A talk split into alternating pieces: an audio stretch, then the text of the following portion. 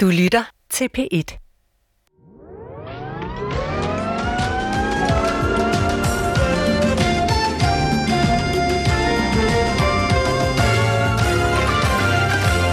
Nu skal vi i gang med jokertrækningen, og den er løs i aften med 9 millioner kroner. Jeg vil egentlig også gerne have, at I gik ind, min kone kom. Hun er på stavgang og, Nå. og, og, og ved at være på vej. Jamen, så- Men, men... For hun, Øh, hun skal nærmest ikke vide, at, at I kom i dag. okay, men er, er det nu, eller hvor? hvor Ja, det er nu, ja. skal, vi, skal vi trille nu, tænker du? Ja, det synes jeg. Ja, men ved du, hvad, det, det er gør helt vi. okay. Det gør vi. Det gør vi. Hej. foregår det lige her? Ja, det er et par mennesker fra Danmarks Radio. Der gør hvad? Ja, jeg får noget interview. Det var lige her, vi sluttede sidste episode. Midt i Christians stue, hvor hans kone lige er trådt ind. Og det står med det samme klart, at hun ikke aner, at han har inviteret to journalister ind i sit hjem for at fortælle om den lotto han mener at have efterladt på disken i en kiosk 16 år tidligere. Faktisk ved konen slet ikke, hvor meget tid Christian har brugt på at jagte kupongen. Hun ved ikke, at han har opsøgt vidner, der kunne være med til at bevise, at han var vinderen, og at han har brugt masser af nattetimer på at korrespondere med advokater. Nå, vi, vi har jo talt med Christian om den her gamle historie om lotto fordi at øh, vi, vi egentlig laver en, en udsendelse til øh, Danmarks Radio. Christians kone har ikke lyst til at være med i den her udsendelse, og der er ingen tvivl om, at hun for alt i verden gerne vil have hendes mand til at glemme den her 16 år gamle lotto Øh, Jeg havde sørget for at glemme det, og, og var lykkelig, og så øh, øh, ringer hun der, ved hende Løjberg, det er Dorte Løjberg.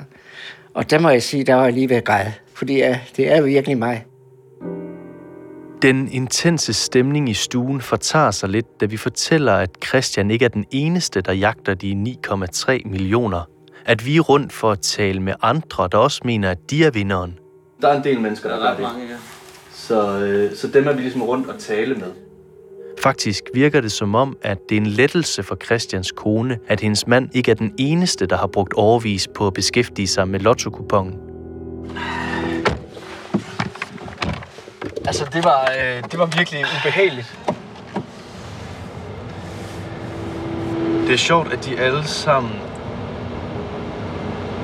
er lidt ligeglade med pengene.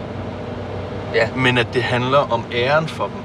Det handler om en følelse af at få ret på noget, de har kæmpet for i 16 år nu.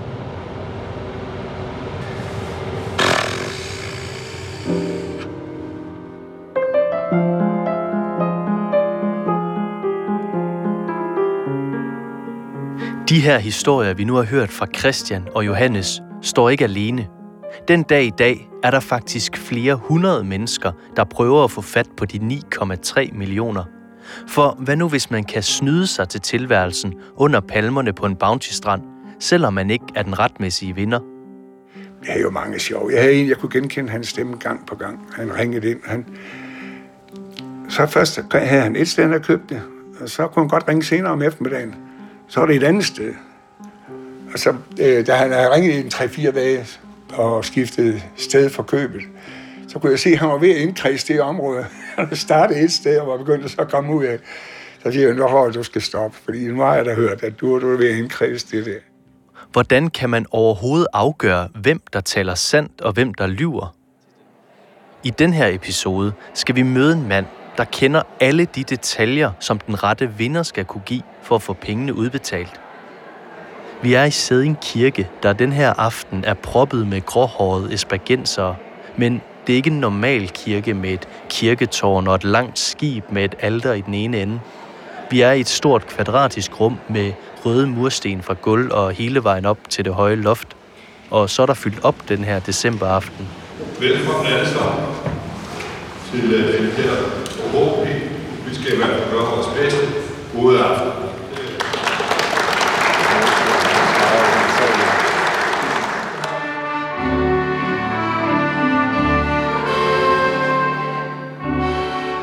Ned fra loftet hænger hundredvis af små glødepærer som guld, der falder ned fra himlen over det 50 mand store herrekor.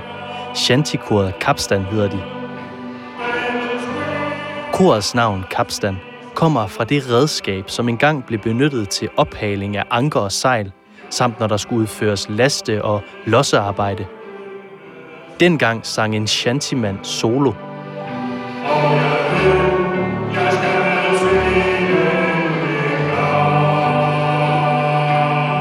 Og besætningen sang omkvædet i kor, for derved i takt maksimalt at udnytte deres fælles muskelkraft til at hive og hale –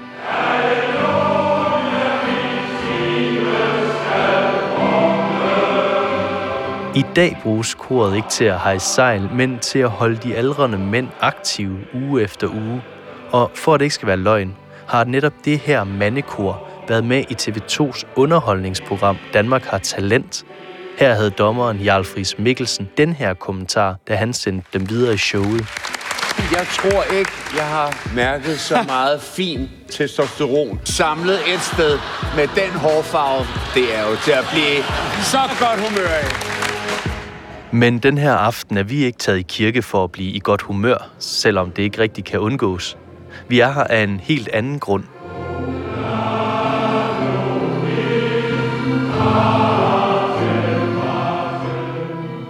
Nede på gulvet er de 50 mænd stillet op i tre rækker, og ude i venstre side, i den midterste af rækkerne, står der en lille mand og synger – han er ligesom de øvrige korsangere klædt i hvid skjorte og med sort slips, der hænger ned over mandens enorme brystkasse.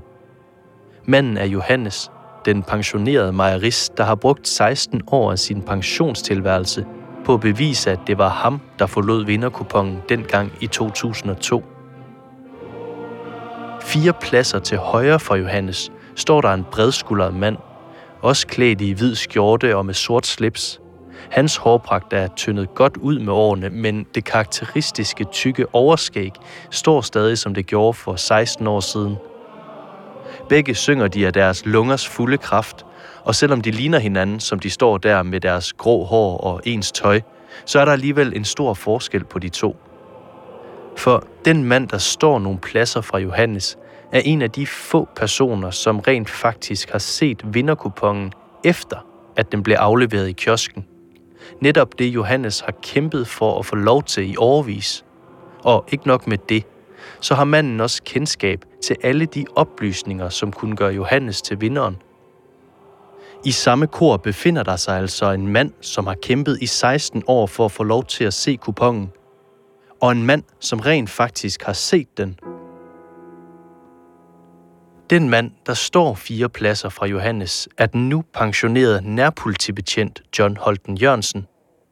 Han bliver, som I tidligere har hørt, involveret i hele lottomysteriet, da Dansk Tipstjeneste i marts 2002 får politiet til at hjælpe med at eftersøge den mystiske mand. John blev dengang sat i spidsen for at finde frem til den her mystiske mand, og som var det en grim forbrydelse, han nu skulle til at opklare, så går John i gang med at indsamle beviser – Første stop er det sted, hvor kupongen er købt. Vi starter jo med at gå op til det sted, hvor den var købt, for at se videoovervågning. Og det var desværre lige, hvad det hedder, slettet. Det bliver slettet efter 14 dage, kunne forstå på ham der.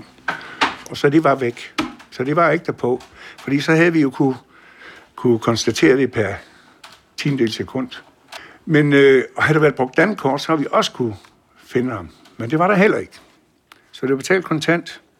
Da det ikke giver noget resultat, tager John Holten Jørgensen hen til gerningsstedet, Strandvejens kiosk. Her taler han med kioskens ejer. Det er så også begrænset, hvad jeg kan huske, men i hvert fald øh, var det, øh, hun siger, en mand i arbejdstøj. Øh, cirka min højde. Og der, på det tidspunkt var jeg ikke faldet sammen endnu, som jeg er nu. Der var jeg 1,83. Hun var ikke sikker, kioskdamen. Fordi øh, der var mange mennesker i, i butikken, og denne lidt brovdende mand kom ind i sit arbejdstøj. Og så havde jeg ikke tid til at vente. Så stod, var der nogle lotto der var printet ud i forvejen. Så smed han øh, en lotto på bordet og smed 80 kroner og tog to ny. Men da vi spørger John, hvor sikre vi kan være på det her signalement, siger han sådan her. Det kan vi slet ikke være sikre på, fordi jeg kunne forstå, at det var Fredericia Banegård på det tidspunkt, der var inde i forretningen. Altså med travlhed.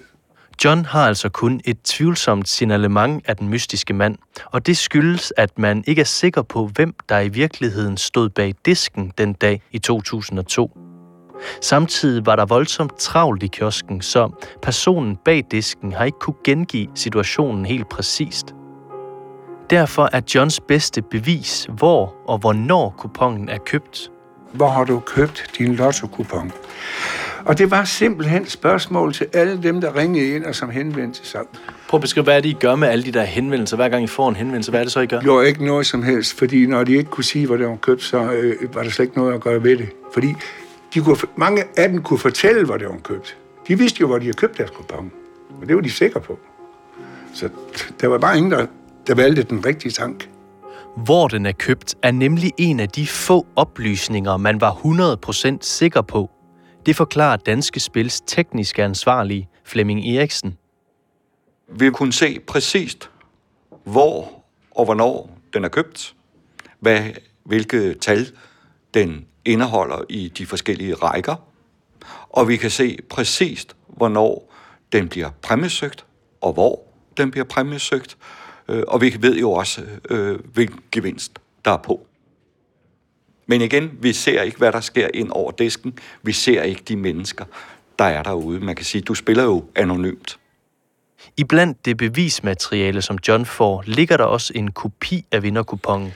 Og øh, jeg har set kupongen, den originale kupon. Jeg havde kun en kopi til at efterforske ud fra, men jeg har set den originale kupon. Med de her oplysninger foran sig, går John nu i gang med at sortere i de hundredvis af henvendelser, der vælter ind til den lille nærpolitistation. Kan det sjoveste, det var en af ham over i København, som sagde, kæft, vi var til festen dag, mand. Og så, øh, så sad vi jo deroppe, og vi havde det rigtig skægt, mand. Og så pludselig sagde han ham verden, vi var ved, jeg har købt en lille gave til jer alle sammen. Der ligger en lotto under, der ligger en lotto under en stol. Skulle I se, hvem af jer det er? Så skulle de løfte en hønne der. Så sagde han, så jeg mente, det var den. så siger jeg, jamen, hvor har han købt den her? Jamen, den er købt over i København et eller andet sted.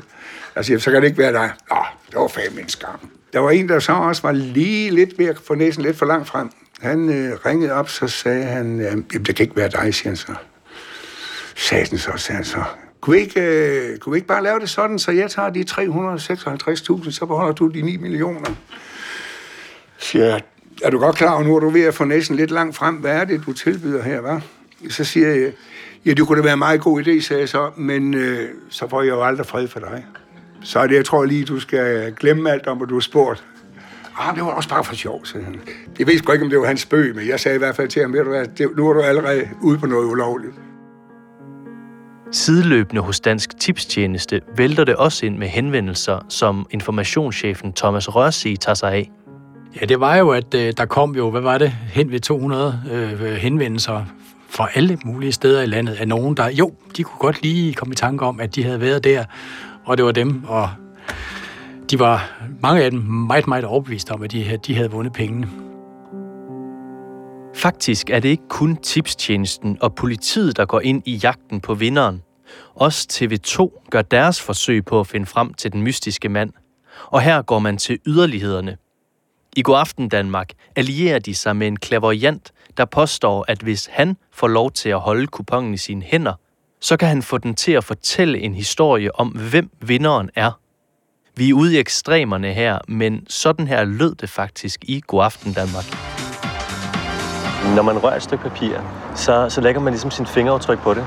Og øh, det er så den energi, som jeg går ind og scanner og aflæser. Forsiden skal holde skjult, både for Niklas og kameraet.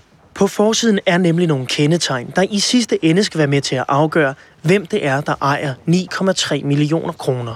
Og så går den klaverjante ellers i gang med at tyde vinderens udseende. Uh, han har en guldring. Hans kindeben er sådan runde højtændinger. Uh, store øjenbryn. Og så har han uh, et uh, markant ur på os. Det er godt nok lidt af en øreflip, han har. Han kommer altså med en ret præcis beskrivelse, og herefter allierer TV2 sig så med en af de bedste fantomtegnere i Danmark, og får hende til at tegne den mystiske mand ud fra det, den klaverjante har set.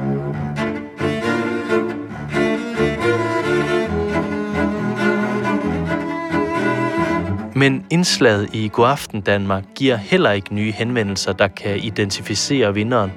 Øh, og vi gennemlæste selvfølgelig øh, alle breve meget, meget grundigt. Og da det hele var gennemgået, og vi havde læst det hele meget grundigt, så var vi enige om, at der var ingen, der var bare i nærheden af at have vundet pengene. Jeg kan ikke komme med tanke om noget, jeg kunne have gjort anderledes. Med de få oplysninger, man har. Det var jo et dårligt signalement, vi fik. Det kunne bruges på alverdens mennesker jo. Selvom vinderen ikke er blevet fundet, så er der stadig en chance for, at han går rundt derude den dag i dag. Enten har han glemt alt om kupongen, eller måske taler en af de mange hundrede lykkeridere faktisk sandt. Måske har den rette ejer allerede meldt sig, men uden at kunne huske præcis, hvor han købte kupongen. For spørgsmålet er, om man altid kan huske, hvor og præcis hvornår man har købt en lottokupon. Kan der ikke være en chance for, at man køber lottokuponer forskellige steder, og derfor ikke kan huske, hvor man præcis har købt hver enkelt kupon? Den her tvivl betyder i hvert fald, at hundredvis af mennesker troede på, at kupongen var deres. Og for nogle af dem gør tanken om, at de har efterladt 9,3 millioner på en disk, dem decideret syge. Især en person har brændt sig fast hos nærpolitibetjenten. Jamen, han har, har henvendt sig tidligere, påstår han. Og så henvender han sig igen på telefon og siger, at han mindes stadigvæk, det var ham. Og han kunne ikke rigtig få det ud af hovedet, men han har været sådan, han har faktisk været indlagt på psykiatrisk hospital, på grund af, at han har gået og, og tænkt over det, at han havde fået sådan nogle, som de sagde til ham, at det var tvangstanker eller sådan noget lignende. Det, så siger jeg, jamen, så fik de, du vel at vide, hvordan du kunne bearbejde det. Fordi jeg har jo fortalt dig 100% sikkert, at det ikke dig, der har vundet. Ja, men det har kunne ikke få det ud af hovedet stadigvæk. Så det er altså nogen, der bliver syge af det. Så det her er faktisk med til at gøre folk psykisk syge?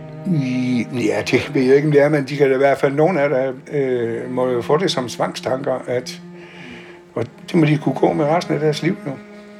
Det, det er jo forfærdeligt. Måske er det derfor, at der her, 16 år senere, stadig findes hundredvis af personer, der igen gør et forsøg på at få fingrene i pengene, da danske spillere er ude og sige, at de stadig er villige til at udbetale præmien. De er stadig villige til at, at udbetale gevinsten. Udbetale gevinsten. Denne her indædte tro får Jyske Vestkystens journalist Dorte Lodberg i den grad at mærke, da hendes artikel rammer søndagsudgaven af avisen i september 2017. Da først artiklen øh, rammer øh, avisen, det gør den en søndag, at øh, der eksploderer min indbakke, min mailindbakke og min telefon. Jeg får øh, venneanmodninger på min private Facebook-profil. Jeg får chatbeskeder på Facebook. Jeg får sms'er på mit private mobilnummer. Øh, øh, vores reception er enormt træt af mig, fordi alle dem, der ringer til Jyske Vestkysten, de ender ud i receptionen, og de bliver jo også, altså, de får jo også rigtig mange lotto-opkald i de følgende dage, fordi Danske Spils udmelding om, at de stadig er villige til at udbetale gevinsten, har fået rigtig mange af dem, der ligesom Johannes stadig øh, altså kæmper for at få udbetalt pengene, eller øh, som måske bare altså lykkeridere, der lige ser sit smut til, at oh, jeg kunne egentlig også godt melde mig ind som vinder af den her gevinst. De, de ender af en eller anden grund alle sammen hos mig. Historien med de mange lykkeridere gentager så at sige sig selv 16 år efter, at ejeren første gang blev efterlyst. Det samme sker hos Danske Spils kundeservice, hvor pressechefen Marie Graborg Vestergaard får et noget overraskende opkald i september 2017. Kundecenteret ringer til mig, de sådan, der vi bliver væltet lige nu. Folk de kimer os ned. Øh, og jeg er sådan, hvad delen kimer de her ned med? Jeg tror, jeg sagde det lidt mindre pænt ord omkring det. Øh, og det er så folk, der ringer ind, fordi de gerne vil øh, øh, sige, at det er deres kupon. At de er vinderen. Altså, jeg prøver at have rimelig godt fat i, som rejsechef, hvad det er for nogle sager, der kan komme, og hvad der er, og har vi nogle ting, hvor, hvor er vi i retssag med nogen, er der noget? Det her er jo ikke en sag, der har været på radaren for nogen. I løbet af de kommende dage får Danske Spils kundeservice over 200 henvendelser fra folk, der mener, at de er den retmæssige vinder. Det vælter jo så ind med mails, og det gør det i en, i en lind strøm over en uge, fordi der er jo mange, der synes, det er spændende, så folk bliver ved med at ringe. En del af dem er jo gengangere, kan vi se. De siger, at de har været i kontakt med os før, at de er blevet afvist af politiet.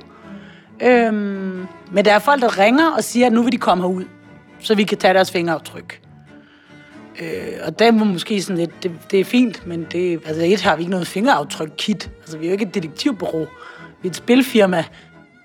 For de her mennesker handler det jo om, om hvad der sker inde i butikken den dag, hvor kupongen bliver leveret. Så det handler om, hvad de har lavet, for de ikke er blevet med deres kupon. Øh, og det er meget forskelligt. Altså, der, er, der er nogen, der skriver, at de her, der var en meget lang iskø, øh, og så derfor så gik de bladet i på kuponen og gik igen. Og så går der et par dage, og så får man en henvendelse fra den vedkommende igen, som skriver, åh nej, det var jo ikke en iskø, fordi det var i januar. Men det var også lang tid siden, så det var en anden slags kø. Så er der folk, der er blevet, har været lidt fulde. Der er folk, der er blevet distraheret. Nogle af dem har haft nogle børn siddende ude i bilen, som råbte og skreg, og derfor var de nødt til at gå hurtigt. Nogle har, nogle på der er blevet distraheret af en bi. Her, 16 år efter, lever kampen for de 9,3 millioner altså stadig for hundredvis af personer rundt om i hele Danmark. Der er altså folk, der igen bruger tid og kræfter på at forklare, hvorfor de er den retmæssige ejer af kupongen. Tilbage i det lille redaktionslokale hos Jyske Vestkysten er der især to personer, der bliver ved med at kontakte journalist Dorte Lodberg. Den ene vender vi tilbage til senere. Den anden ringer flere gange, men uden at han og Dorte får kontakt til hinanden. Jamen, det er faktisk lidt specielt, for jeg har aldrig talt med ham. Øh, jeg øh, bliver ringet op et par gange, sådan lige øh, dagen efter, allerede mandag formiddag, tror jeg. Men der bliver jo bestormende henvendelser, og er svært ved at finde hoved og hale i, hvad der er hvad. Øh, og, og jeg prøver at ringe tilbage til ham en enkelt gang, fordi jeg kan se, at, at den ligger som et ubesvaret opkald fra ham. Men han tager ikke telefonen, og så tænker jeg, at han, han ringer nok igen, hvis han vil i kontakt med mig. Og så er det, der går øh, en dag eller to, og så får jeg en mail, hvor han skriver, at øh, det handler om lottosagen, og han vil gerne ringes op, og øh, det er hans telefonnummer. Jeg prøver flere gange, men jeg kommer faktisk aldrig i kontakt med ham. Så denne mand får aldrig mulighed for at fortælle, hvad det er, han ved om lottomysteriet.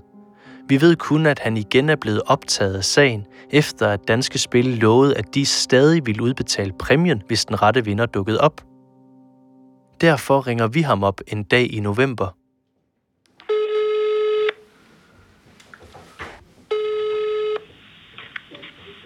Du taler med Nikolas fra P1 Dokumentar Danmarks Radio. Ja. Jeg er i gang med at, at undersøge en sag om en, en lotto i 2002, men som aldrig øh, har fundet sin... Ja, ja det, det har ingen interesse, det der. Det er simpelthen for mig. Så, Hva? sådan er det. De, de har ikke uh, behandlet det ordentligt, det der danske tipstjeneste. Den, uh, den er jo kørt, den bus, der, for det fik jeg vide for mange år siden. Jeg reagerer bare på den måde, de behandler den ældre mand, der bliver uh, det er ret meget Okay. Det er slut. Okay, så du gider ikke at... Jeg reagerer den dag, jeg var derinde, så går jeg 5-6 dage efter, der... Ja, men jeg, jeg gider ikke at diskutere det der mere. Det er væk, det der. Jeg er ikke interesseret i at stå frem med det. Okay. Det er godt. Det er i orden. God dag, du. Nå ja. Da vi lægger på, sender vi manden en kort sms om, at hvis han ændrer mening, så vil vi gerne tale med ham. To minutter efter får vi så en sms. Her skriver manden, at han ikke føler sig ordentligt behandlet i hele sagen. Vi spørger, hvad det er, han ved om hele lottomysteriet. Og så kommer svaret. Det var og er mig.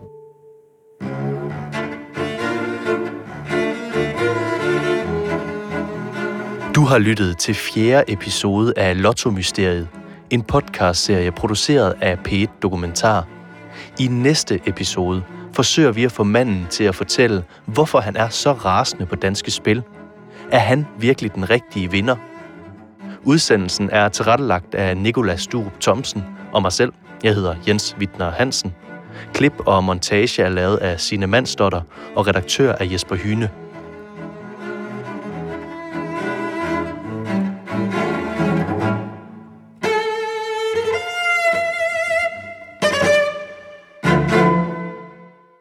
Du kan høre flere P1-podcasts i DR's radio-app. Det giver mening.